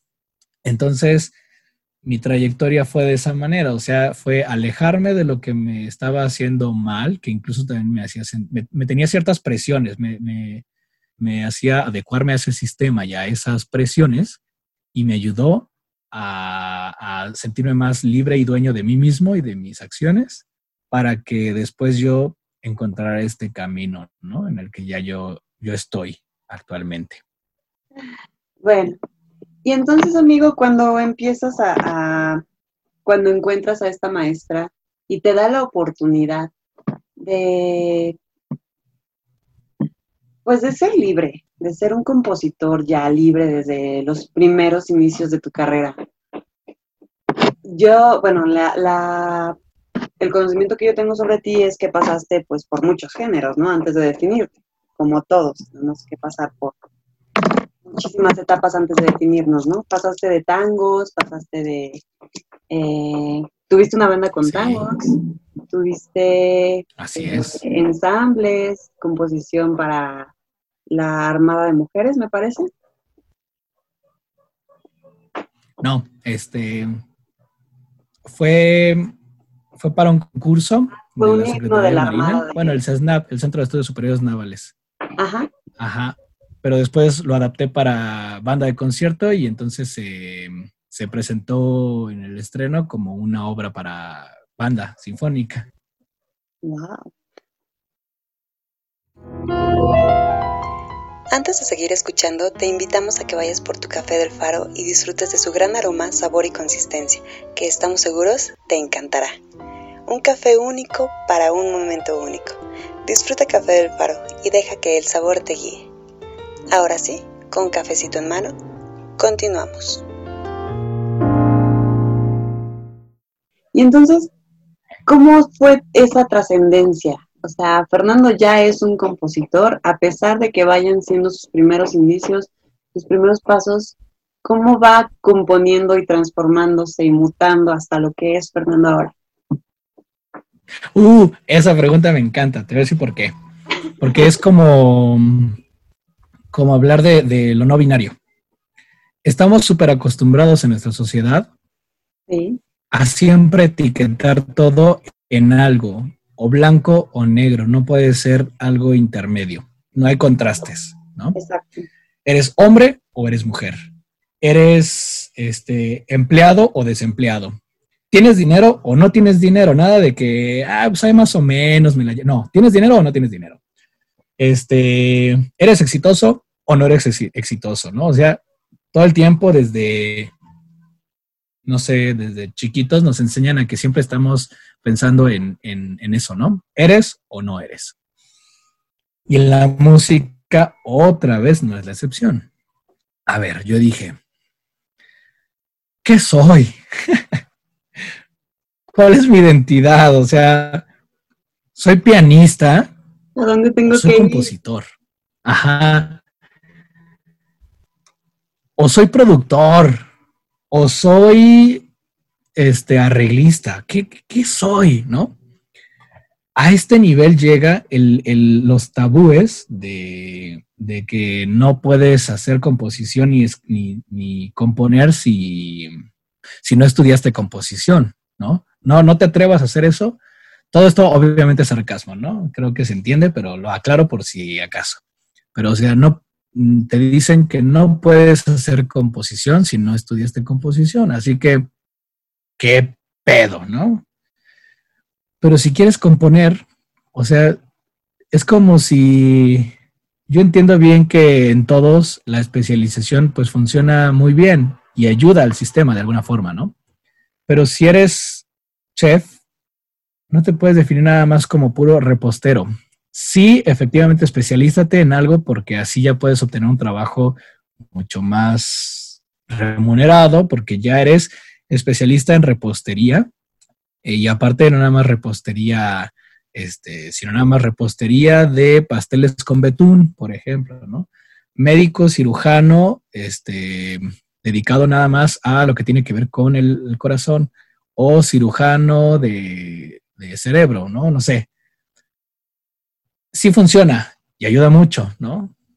Pero en el arte lo que pasa mucho es que eh, por todas las deficiencias que tenemos eh, por, la, por el consumo, eh, lo ideal es que encuentres que, que, hagas muchas cosas, ¿no? Porque eso también es muy reconfortante. Entonces, si quieres componer, compón. Si quieres hacer podcast y hacer un programa de, entrevistas a músicos, pues adelante, ¿no? Que lo están haciendo. Insisto, la cuarentena ha sacado lo más chido de la gente. O sea, no todo está mal, ¿no? Entonces muchos amigos y colegas están haciendo entrevistas y tú dices, eso hace, si este año no hubiera habido una pandemia, bueno, una, que nos hubiéramos encerrado durante todo este tiempo, créeme que no, no habría, mis amigos no hubieran descubierto su lado de editores, su lado de, de conductores, su, exacto. ¿Por qué? Porque se concentraban en estudiar nada más y ya, ¿no? Pero pues si quieren abrir un podcast para hablar sobre ciertos temas, ahí sí, ¿no? ahí sí que pongan ahí a analizarse sus obras de Mozart. La fiesta no, chinga.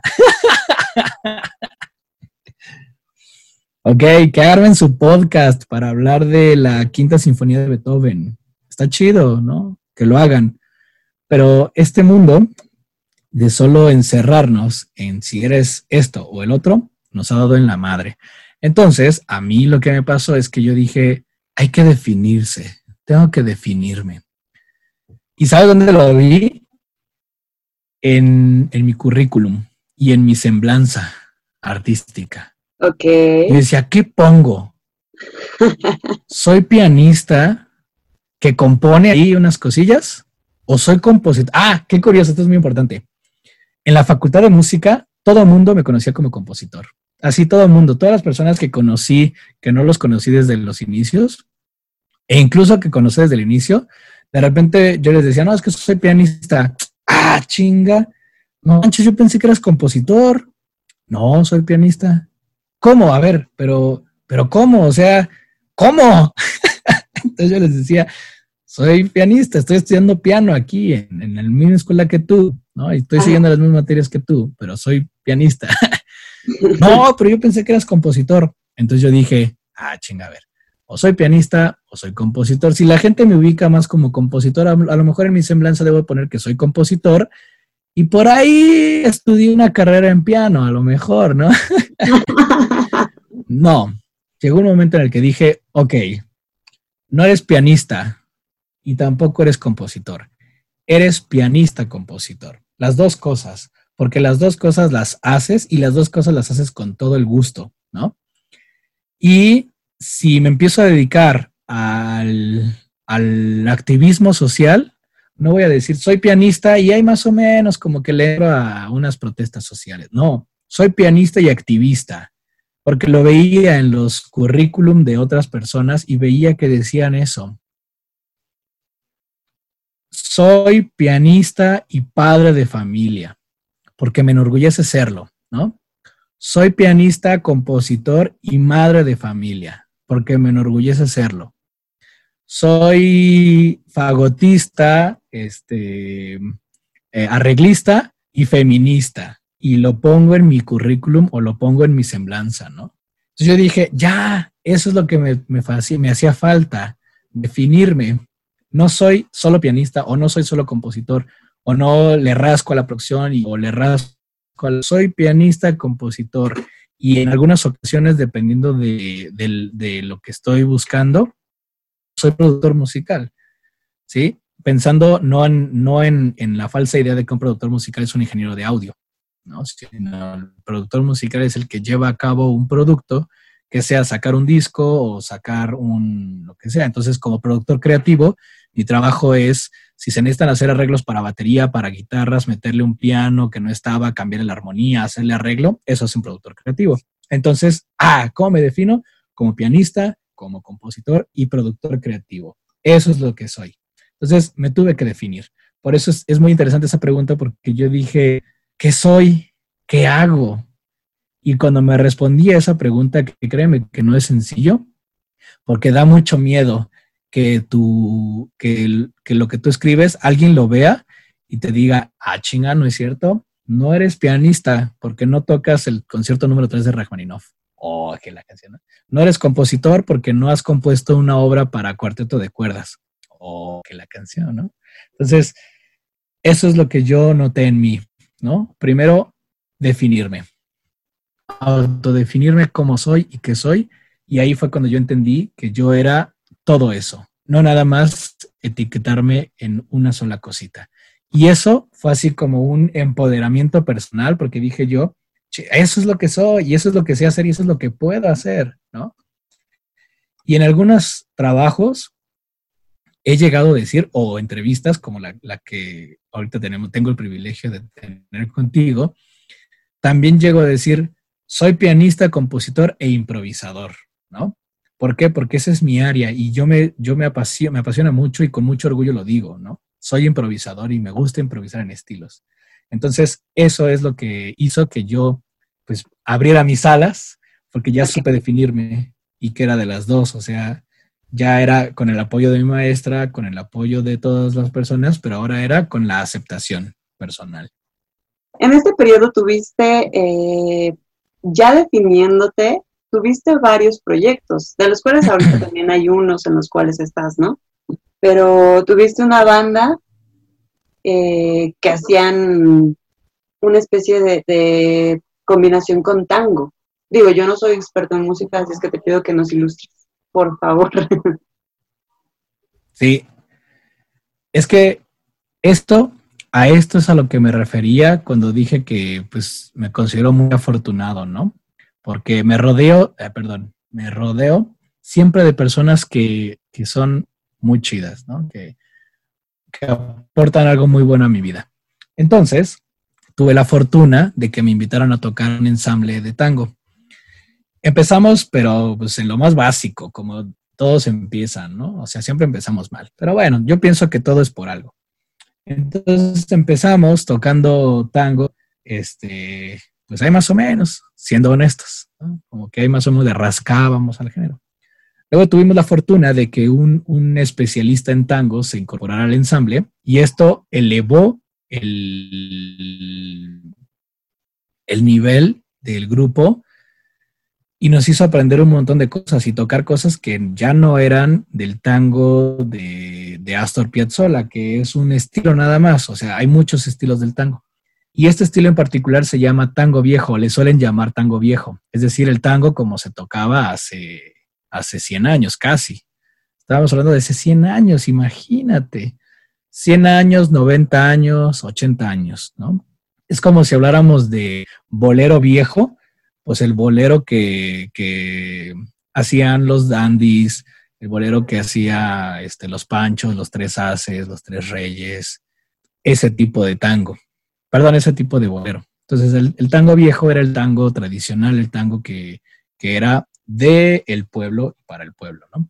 El tango que se comercializó, que se ponía en películas de, Hollywood y, y, el tango que se hizo popular gracias a Astor Piazzolla es otro tipo de tango, tuve la fortuna, era una fortuna de pertenecer a ese ensamble, pues fue grandioso porque llegamos a hacer unas grabaciones, eh, llegamos a, tocar, y yo me considero muy afortunado de que llegué a tocar un estilo de tango que es muy bueno, cosa que después una pianista que se llama Polly Ferman vino a México con su esposo Daniel Vinelli y no sé, o sea, me considero tan afortunado y con tanta suerte de verdad que ella dio una clase magistral aquí en México a la cual yo no pude asistir por ciertas razones y de repente le escribí un correo, le dije, yo quiero tomar una clase con usted y no importa lo que me cobre, yo voy hasta donde usted esté y quiero que usted este, pues me dé una, una clase. Me contestó bien rápido y me dijo, claro que sí, y sin cobrarte absolutamente nada. Y si quieres, ah, porque hasta yo le dije, le puedo ayudar a conseguir una sala en tal lugar o no sé qué, o si usted tiene confianza, en mi, en mi casa hay piano y todo. Híjole, fue hasta mi casa sin cobrarme un solo centavo para darme una clase de tango, ¿no? O sea, una eminencia en, el tango mundial, accediendo. Ahí te das cuenta cómo las personas son maravillosas, ¿no? O sea, las personas que, que como tienen un gran corazón. Entonces, híjole, yo, yo no, ya no cabía en la emoción. Y ella me llegó a decir que, que tocaba bastante bien el tango, ¿no? Este, porque lo estuve puliendo para que ella escuchara. Y me dijo, sí, por supuesto que con un trabajo vas a poder ser un pianista de tango. Hasta yo dije, uh, ya, me voy a concentrar en ser solo pianista de tango, ¿no? Pero bueno, mi camino fue otro. Entonces sí, estuve en ese proyecto, después se, se desintegró y pues cada quien ya siguió haciendo sus actividades eh, dentro del tango y dentro de otras, otras disciplinas. Pero sí, maravilloso. La verdad es que me considero muy afortunado de haber coincidido en ese grupo. Y después también estuve en otros ensambles, ¿no? También estuve en un coro que me enseñó como nada en este planeta. También estuve en una banda de rock hace muchos años. Eh, ahorita los, los grupos en los que estoy formalmente, he, estado también en ensambles y grupos pues que hacen cosas muy interesantes y muy padres, pero pues también he estado en ensambles que, que tocan música moderna y también es muy, se disfruta mucho. También he estado en algunos ensambles de jazz y también es muy padre hacerlo. Nada más que el ambiente del jazz es un poco diferente. No es tanto como que consolides tu, tu grupo. A veces ahí existe mucho la práctica de reuniones casuales donde se juntan varias personas a tocar. Ya los que consolidan su ensamble, pues ya desarrollan muy bien ese estilo y existen tríos, cuartetos, quintetos, etcétera, ¿no? Pero en, en el jazz sí existe mucho esta práctica de reunirte en las jam y no conoces al bajista, no conoces al baterista, al guitarrista sí lo conoces, pero pues ahí se van a poner a improvisar, ¿no? Y pues bueno, actualmente tengo dos ensambles que son los en los que me encuentro formalmente, que son este, las Swing Sisters, que es el ensamble de donde toco swing de los años 40, híjole, estar ahí me ha hecho crecer como músico, pero enormemente, ¿no? O sea, he crecido muchísimo, pero en serio muchísimo, porque aprendes muchas cosas. Y con Rapsoda Cinema, que es el ensamble eh, que, fundé con, otras personas, y de ese soy miembro fundador y miembro eh, interno, o miembro, miembro como tal. Eh, y en ese también he crecido, pero muchísimo. O sea, musicalizar cine mudo te enseña tanto de, la música, pero tantísimo que no acabaría de hablar de ese mundo, ¿no? Entonces, sí he tenido mucha fortuna, ¿no? Porque me acuerdo mucho que me lo decía un amigo cuando empecé la carrera. Me decía, sí, está muy padre que aprendas a tocar a Beethoven y a Bach. Es muy chido, pero, pero pues también debes de saber tocar otros géneros, ¿no? No porque sea obligatorio, pero sí como un, pues hasta para de repente, si vas a una reunión familiar, ¿qué tiene de malo que de repente te avientes una, una cumbia, ¿no? o que te avientes una canción de José José o un bolero. Ah, eso es muy importante. Me han buscado mucho como pianista de bolero, pero mucho. De hecho, hubo una vez en la que me invitaron a acompañar este, para, para un concurso que se llamaba Las nuevas voces del bolero. que fue ahí en, en, en el Instituto Mexicano de la Radio. Y hasta está grabado y todo, ¿no? Entonces, me llamaron para ser pianista de boleros, lo que alguna vez hice con mucho gusto, que, que, lo considero como mis inicios en la música, ahora estaban rindiendo frutos porque ahora me llaman para acompañar boleros. Grabamos en el estudio también unas versiones de, de ciertos boleros, entonces me considero muy afortunado por haber estado en esas situaciones que me, que me orillaron a aprender tales estilos. Y eso me ayuda a ser más versátil y ahora sí, consolidar y confirmar que soy un pianista de estilos. Oye, ya que estamos en, vamos a entrar a la parte final de esta entrevista, a la cual yo te agradezco mucho que hayas estado con nosotros y ha sido maravilloso escucharte porque pocas veces nos hemos sentado tú y yo a, platicar así de lleno, por falta de tiempo, por coordinación, etcétera, ¿no? ¿Tienes alguna frase que te defina? ¿Alguna sí, yo sé que sí. Muchas gracias, nos vemos pronto. Cuídense, hasta la próxima. Venga, compártela, por favor. No tengo la más mínima idea. Es que hace cinco años mi frase favorita es, tengo un, mira, y de hecho la tengo aquí cerca. Ah, un segundo, espera, aquí está. Tengo un cuadernito donde tengo mis frases, unas frases que escribía, de hecho desde la prepa. Muy bien. Y mi, y mi frase favorita era una que dice, si hay algo más importante que el conocimiento, dime cuál es, quiero conocer de ello. Wow. Y esta era mi frase favorita y era como mi credo, ¿no? O sea, para todo lo usaba. Siempre era así como, lo que más, lo que tengo que hacer en la vida es conocer, conocer, conocer, conocer, conocer, aprender, aprender, aprender, aprender y conocer todo lo que se pueda, ¿no? Pero no sé si pudiera, pudiera decir que esa es mi frase de vida. No sé, creo que la frase que podría improvisar ahorita sería algo similar a sé la clase de persona que la gente se sienta honrado u honrada de decir que es tu amigo, tu amiga, tu, tu pareja, tu, no sé, me explico, o sea, sé esa clase de persona que alguien en algún momento diga, es que Amelia es la persona más luminosa que conozco. Pues esfuérzate por ser esa persona, ¿no? Claro. Creo que esa sería la, frase, o sea, sé la clase de persona que tú, que tú quisieras que, la gente recordara de ti. Tal vez, no sé. no sé cuál sería la frase, pero eso se me ocurre por el ahora. Mira, con eso, con eso está bien. Yo creo que a quienes nos están escuchando pues les va a gustar, ¿no? Sobre todo se van a sentir identificados porque reitero lo que decíamos al principio, no siempre nos sentimos en el lugar en el que debemos de estar, ¿no? Y nos perdemos constantemente. Y solamente hasta que te conectas contigo, todo se va articulando. Y te das dando cuenta de qué tipo de persona podrías ser, ¿no? Totalmente, sí. Claro. Y ahora, en esta cuarentena a todos nos ha transformado, ¿no? En muchos sentidos, ya lo decíamos, la creatividad ha sido como el, punto focal. ¿Cuál ha sido el tuyo? ¿Qué has hecho en uh. Muchas gracias, hasta la próxima.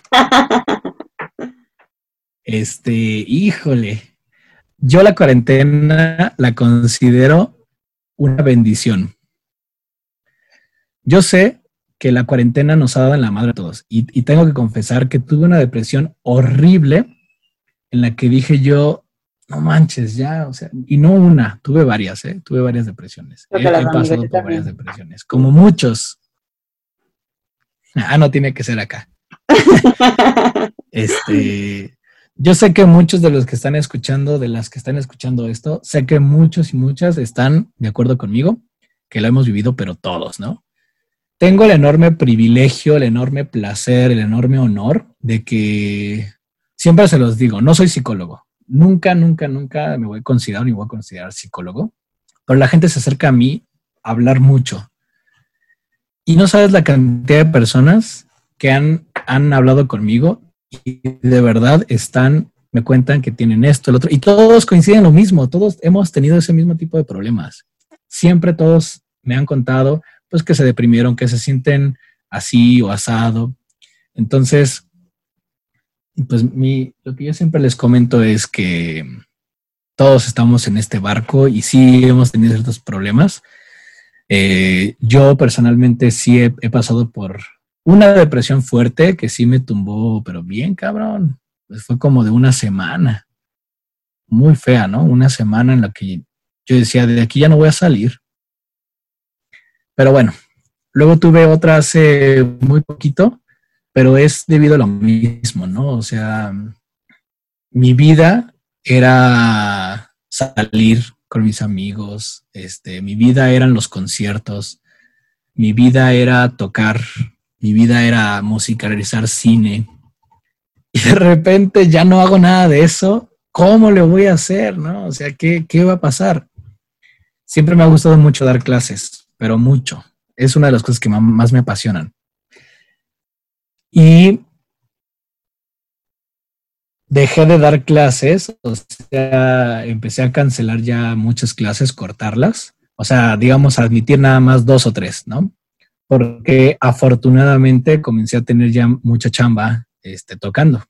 Ya era presentarme aquí o allá, en varios lugares, y eso me dio a mí una libertad eh, financiera, pues que ya yo decía, ya no dependo de los alumnos, ¿no? Por lo tanto, pues nada más le voy a dar clase a los alumnos a, eh, los que yo tenga tiempo de darles clase. Pero ahorita en la cuarentena eso me dio en la madre, ¿no? Porque ya no había conciertos, ya no había nada de eso. Entonces ahora los alumnos eran los ahora los alumnos eran los que me iban a dar de comer, ¿no? Mensaje importante, vengan muchos alumnos a mí, por favor. el, Comercial. El fin de este podcast es dar a conocer tu trabajo y a partir de ello, pues, que recurran a ti como, como profesional de la música.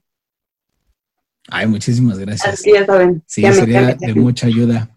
Pero, eh, pues dije yo, a ver, tengo un montón de cosas que dar, tengo un montón de cosas que ofrecer. Tengo que encontrar una forma, ¿no? O sea, no nada más sé dar conciertos, no nada más sé dar tales cosas. También sé esto, también sé el otro y me levanté.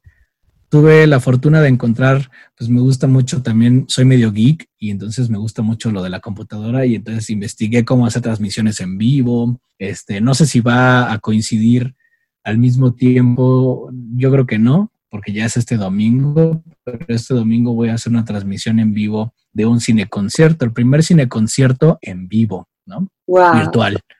Virtual, perdón, todos los cineconciertos son en vivo, pero no, virtual el primer cine concierto virtual del que yo me he enterado, o sea, no me he enterado de que nadie haga eso, ¿no? Entonces, me, puse a investigar cosas, me puse a, a esto y otro, y afortunadamente conseguí alumnos y alumnas que estaban interesadas en aprender eso, ¿no? Entonces, de lujo.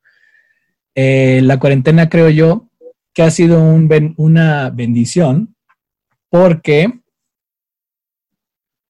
el tiempo libre el tiempo libre sí nos deprime mucho, porque antes cuando tienes muchas actividades y una rutina, pues te estabiliza, ¿no? Te hace, seguir esa rutina y ya no cuestionarte nada. Y ahora tener tanto tiempo libre uno dice, no manches, sobre todo porque nos queremos sentir siempre productivos, ¿no? Porque ante la sociedad, si no eres productivo, no eres nadie, ¿no? Exacto. Entonces yo decía, tengo mucho tiempo libre, yo debería estar haciendo, si, el día tenía 16 horas, pues en 16 horas, si antes yo tenía una hora libre y hacía cosas muy chidas, en 16 horas debería poder hacer una sinfonía, debería poder hacer un disco entero cada semana, no sé, ¿no? Pero me quité eso, ese peso me lo quité de encima, dije yo, a la chiflada, ¿no? O sea, adiós todo esto, adiós el cargar con tanto peso y, me dejé llevar como un, mira, sí, concéntrate en resolver tu, situación económica, pero ya que tengas tu situación económica este, realizada, pues ya, lo demás debe de fluir, ¿no? Y me tomaba el tiempo, pues, de ver series, me tomaba el tiempo de, ver películas, me tomaba el tiempo de comer, cocinar. A mí me fascina, tú sabes que me fascina, me encanta cocinar.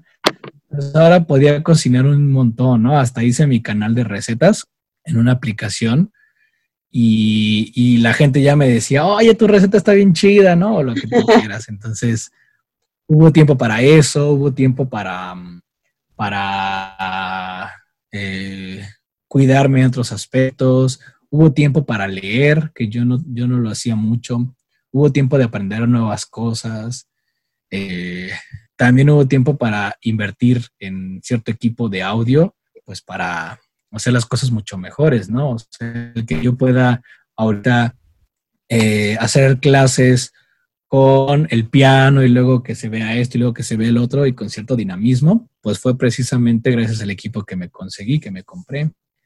Eh, tiempo para regresar con amistades, también eso ha sido muy bonito. Tiempo para, para volverme más de este ser, de ayudar a mis amigos y amigas y pues ya los escuchaba más. Antes pasaba que le decía, híjole, es que ¿qué crees que ahorita ya tengo que irme a dar una clase o tengo que ir a un concierto y pues yo no te, si quieres en la noche hablábamos, ¿no?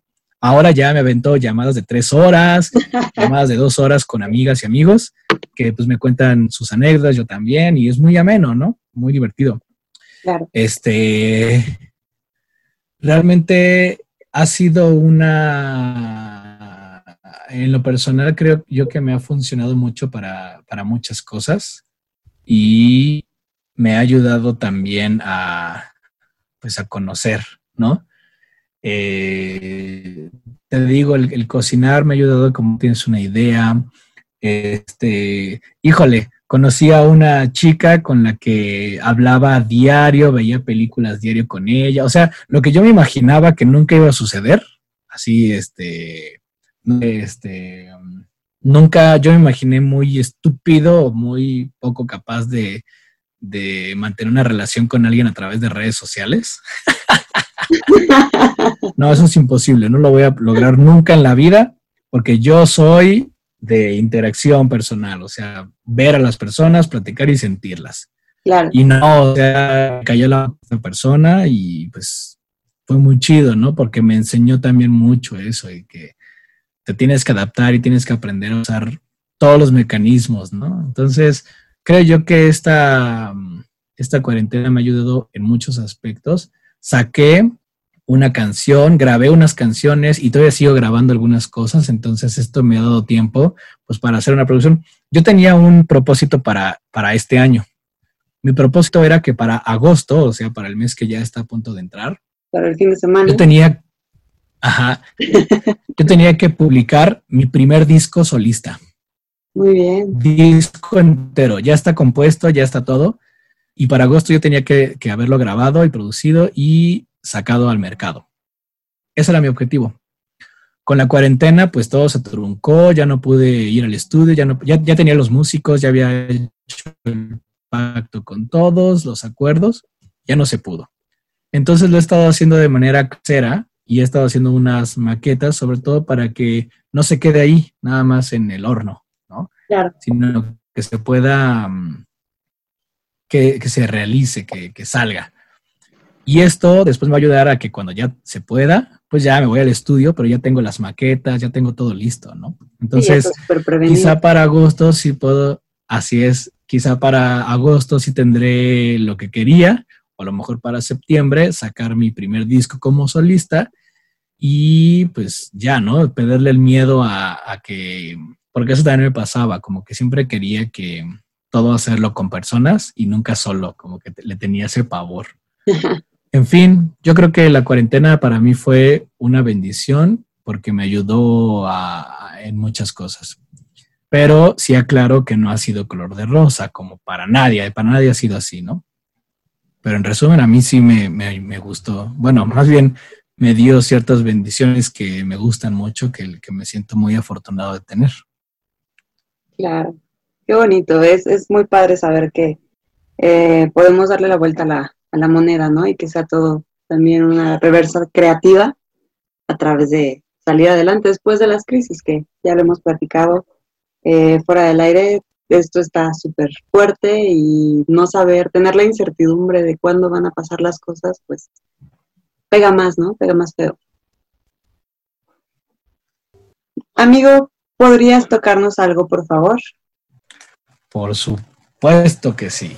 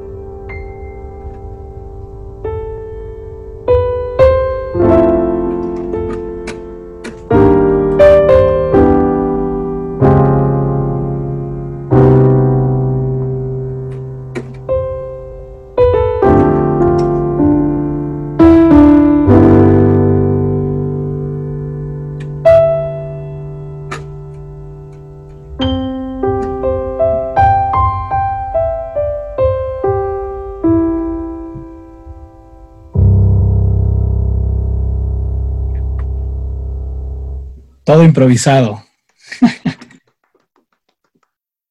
Qué maravilla, qué honor tenerte en este programa y que nos puedas compartir tu talento, tu luz, tu magia, tu música y tus improvisaciones. Ay, muchas gracias. Gracias. De verdad, gracias. Ay, amigo. Bueno, pues antes de despedirnos, quiero pedirte una recomendación de resiliencia emocional para quienes nos escuchan, tomando en cuenta todo lo que estamos viviendo y la incertidumbre de la cual ya hablamos. ¿Nos podrías compartir, por favor? Mm, resiliencia. Es que más bien mi consejo sería ser resiliente, ¿no? Para ver, mi consejo, si yo quisiera recomendar algo para resiliencia, diría yo que nada nos pertenece. Nada, nada nos pertenece y nada es eterno. Si se acaba el trabajo que tenías, vas a conseguir otro y vas a salir adelante. Si rompiste tu relación, vas a conseguir otra y vas a salir adelante. Si te sacaron de tu grupo musical, vas a conseguir otro y vas a ser mejor, porque nada te pertenece. Nada es de nosotros y nada es para siempre, nada es eterno. Así que también eso es lo más importante, no confiarse que esto va a durar uh, para toda la vida, ¿no? O sea, si ya te casaste, no es para siempre. Existe la posibilidad, sé que es muy duro y feo que lo diga, pero existe la posibilidad de que esa relación acabe. Si acabas de conseguir un trabajo, acabas de fundar tu empresa, acabas de hacer algo, nada es eterno. Entonces, ojalá que dure para toda la vida tu empresa, ojalá que dure para toda la vida este, el trabajo que tienes, ojalá que dure mucho, ¿no? Y que te dé lo que más necesitas, pero como nada nos pertenece y nada es para siempre, con eso vamos a aprender a, afrontar las cosas que llegan, ¿no? Mi papá murió hace muy poquito, hace unos meses, y lo superé y tuve esa capacidad resiliente de decir, pues es que no era eterno y no era, no era mío, ¿no? Entonces, si se va, si desaparece, si ya no está aquí, pues es parte de la vida, es parte de todo esto. Así que tenemos que aprender a, no casarnos con las cosas, a, a, ser aprensivo con las cosas, porque estas cosas pueden desaparecer. Y algo importante es que pues también pueden volver a aparecer, ¿no? He entrado en muchas cosas que de repente terminan, acaban y después me le pasó a una amiga. Terminó su trabajo, bueno, la despidieron, hizo su vida y como dos años después volvió a llegar al mismo trabajo, lo volvieron a contratar en el mismo lugar. Y le dijeron, oye, hubo ciertos errores, nos disculpamos y todo, y te queremos de vuelta. Para ella fue así como de, me despidieron de mi trabajo, que era lo peor del planeta. y ahora está en el mismo lugar. Así que, pues nunca sabes. Pero si tú no te, te aferras a las cosas, créeme que es más fácil desaprenderse de ellas. Así es. Y también escuchen el podcast de El Café a la Z, que hay muchos consejos muy bonitos y experiencias muy bonitas. Claro, como esta, esta entrevista, a la cual... Eh, Muchas gracias. Te agradezco muchísimo, amigo. Ha sido un honor tenerte en este programa. ¿Qué te puedo decir? Yo te quiero muchísimo, te admiro más y estoy muy contenta de que hayamos podido lograr esta entrevista y sobre todo de que sé que no va a tardar mucho tiempo, no va a pasar mucho tiempo, perdón, en que te voy a volver a tener en este programa hablando de otros proyectos. Quiero que hablemos de Rapsoda, de las Swing Sisters. Y es una promesa que tenemos en estos días de incertidumbre. Ay, qué chido. De verdad, muchas gracias. Es un honor para mí. Y también yo te quiero muchísimo. Mm. Desde que nos conocemos hemos tenido ese cariño y la verdad es que te aprecio muchísimo. No soy gay, pero pero te quiero. O sea, no soy gay, pero quiero tener la capacidad de poder decir que te quiero. ya, perdón, es un chiste malo en burla a los hombres que no se atreven a decir que quieren, solo porque es algo que no hacen los hombres, ¿no? Pero bueno, ya. Ese chiste no debe estar. ok, lo editaré. Pero, ¿dónde te pueden encontrar en redes sociales? Pues en Facebook está mi página, eh, que es Fernando Jara. Eh, en Instagram, es que siempre digo Instagram, en Instagram me pueden encontrar como el guion bajo Fer Jara con J, el Fer Jara, porque así me conocen muchas personas. y este, en YouTube también tengo mi canal y ya. Pero bueno, en mi podcast que próximamente voy a abrir para hablar de masculinidades. Muy bien, lo vamos a estar este, compartiendo. sí, eh, apenas voy a grabar el primer episodio, así que este, será un gusto también que lo compartan para hablar de esos temas, sobre todo con amigos, este, para hablar de todos estos temas que, que son de violencia que, que, nosotros ejercemos, no nada más con las mujeres, sino con nuestros congéneres y la comunidad LGBT y todo eso. Entonces, es, es, esto está en proceso. Queridos amigos, muchísimas gracias por haberse quedado hasta el final de este programa. Ya saben, sigan a Fer en todas sus redes sociales, las vamos a estar compartiendo en nuestros links y disfruten muchísimo esta cuarentena, lo que queda. No hay más que seguir adelante. Un abrazo desde aquí. Y pues yo también un abrazo y muchas gracias Amelia por esta muy bonita entrevista. La verdad es que la pasé muy bien y me agrada mucho que tengas estas iniciativas. ¿No? Siempre es un gusto platicar contigo. Y a la gente que escucha, pues un enorme abrazo y pues estamos en este mundo todos juntos. Remamos juntos, nos vamos juntos. claro que sí, nos vemos. Muchas gracias. Esto fue todo por el día de hoy. Muchas gracias por acompañarnos. Si te gustó este capítulo, te invito a que lo compartas con tus amistades o como recomendación para alguien que emprenda. Nos escuchamos muy pronto. Yo soy Amelia Brambila y desde aquí te mando mucha energía e inspiración. Adiós.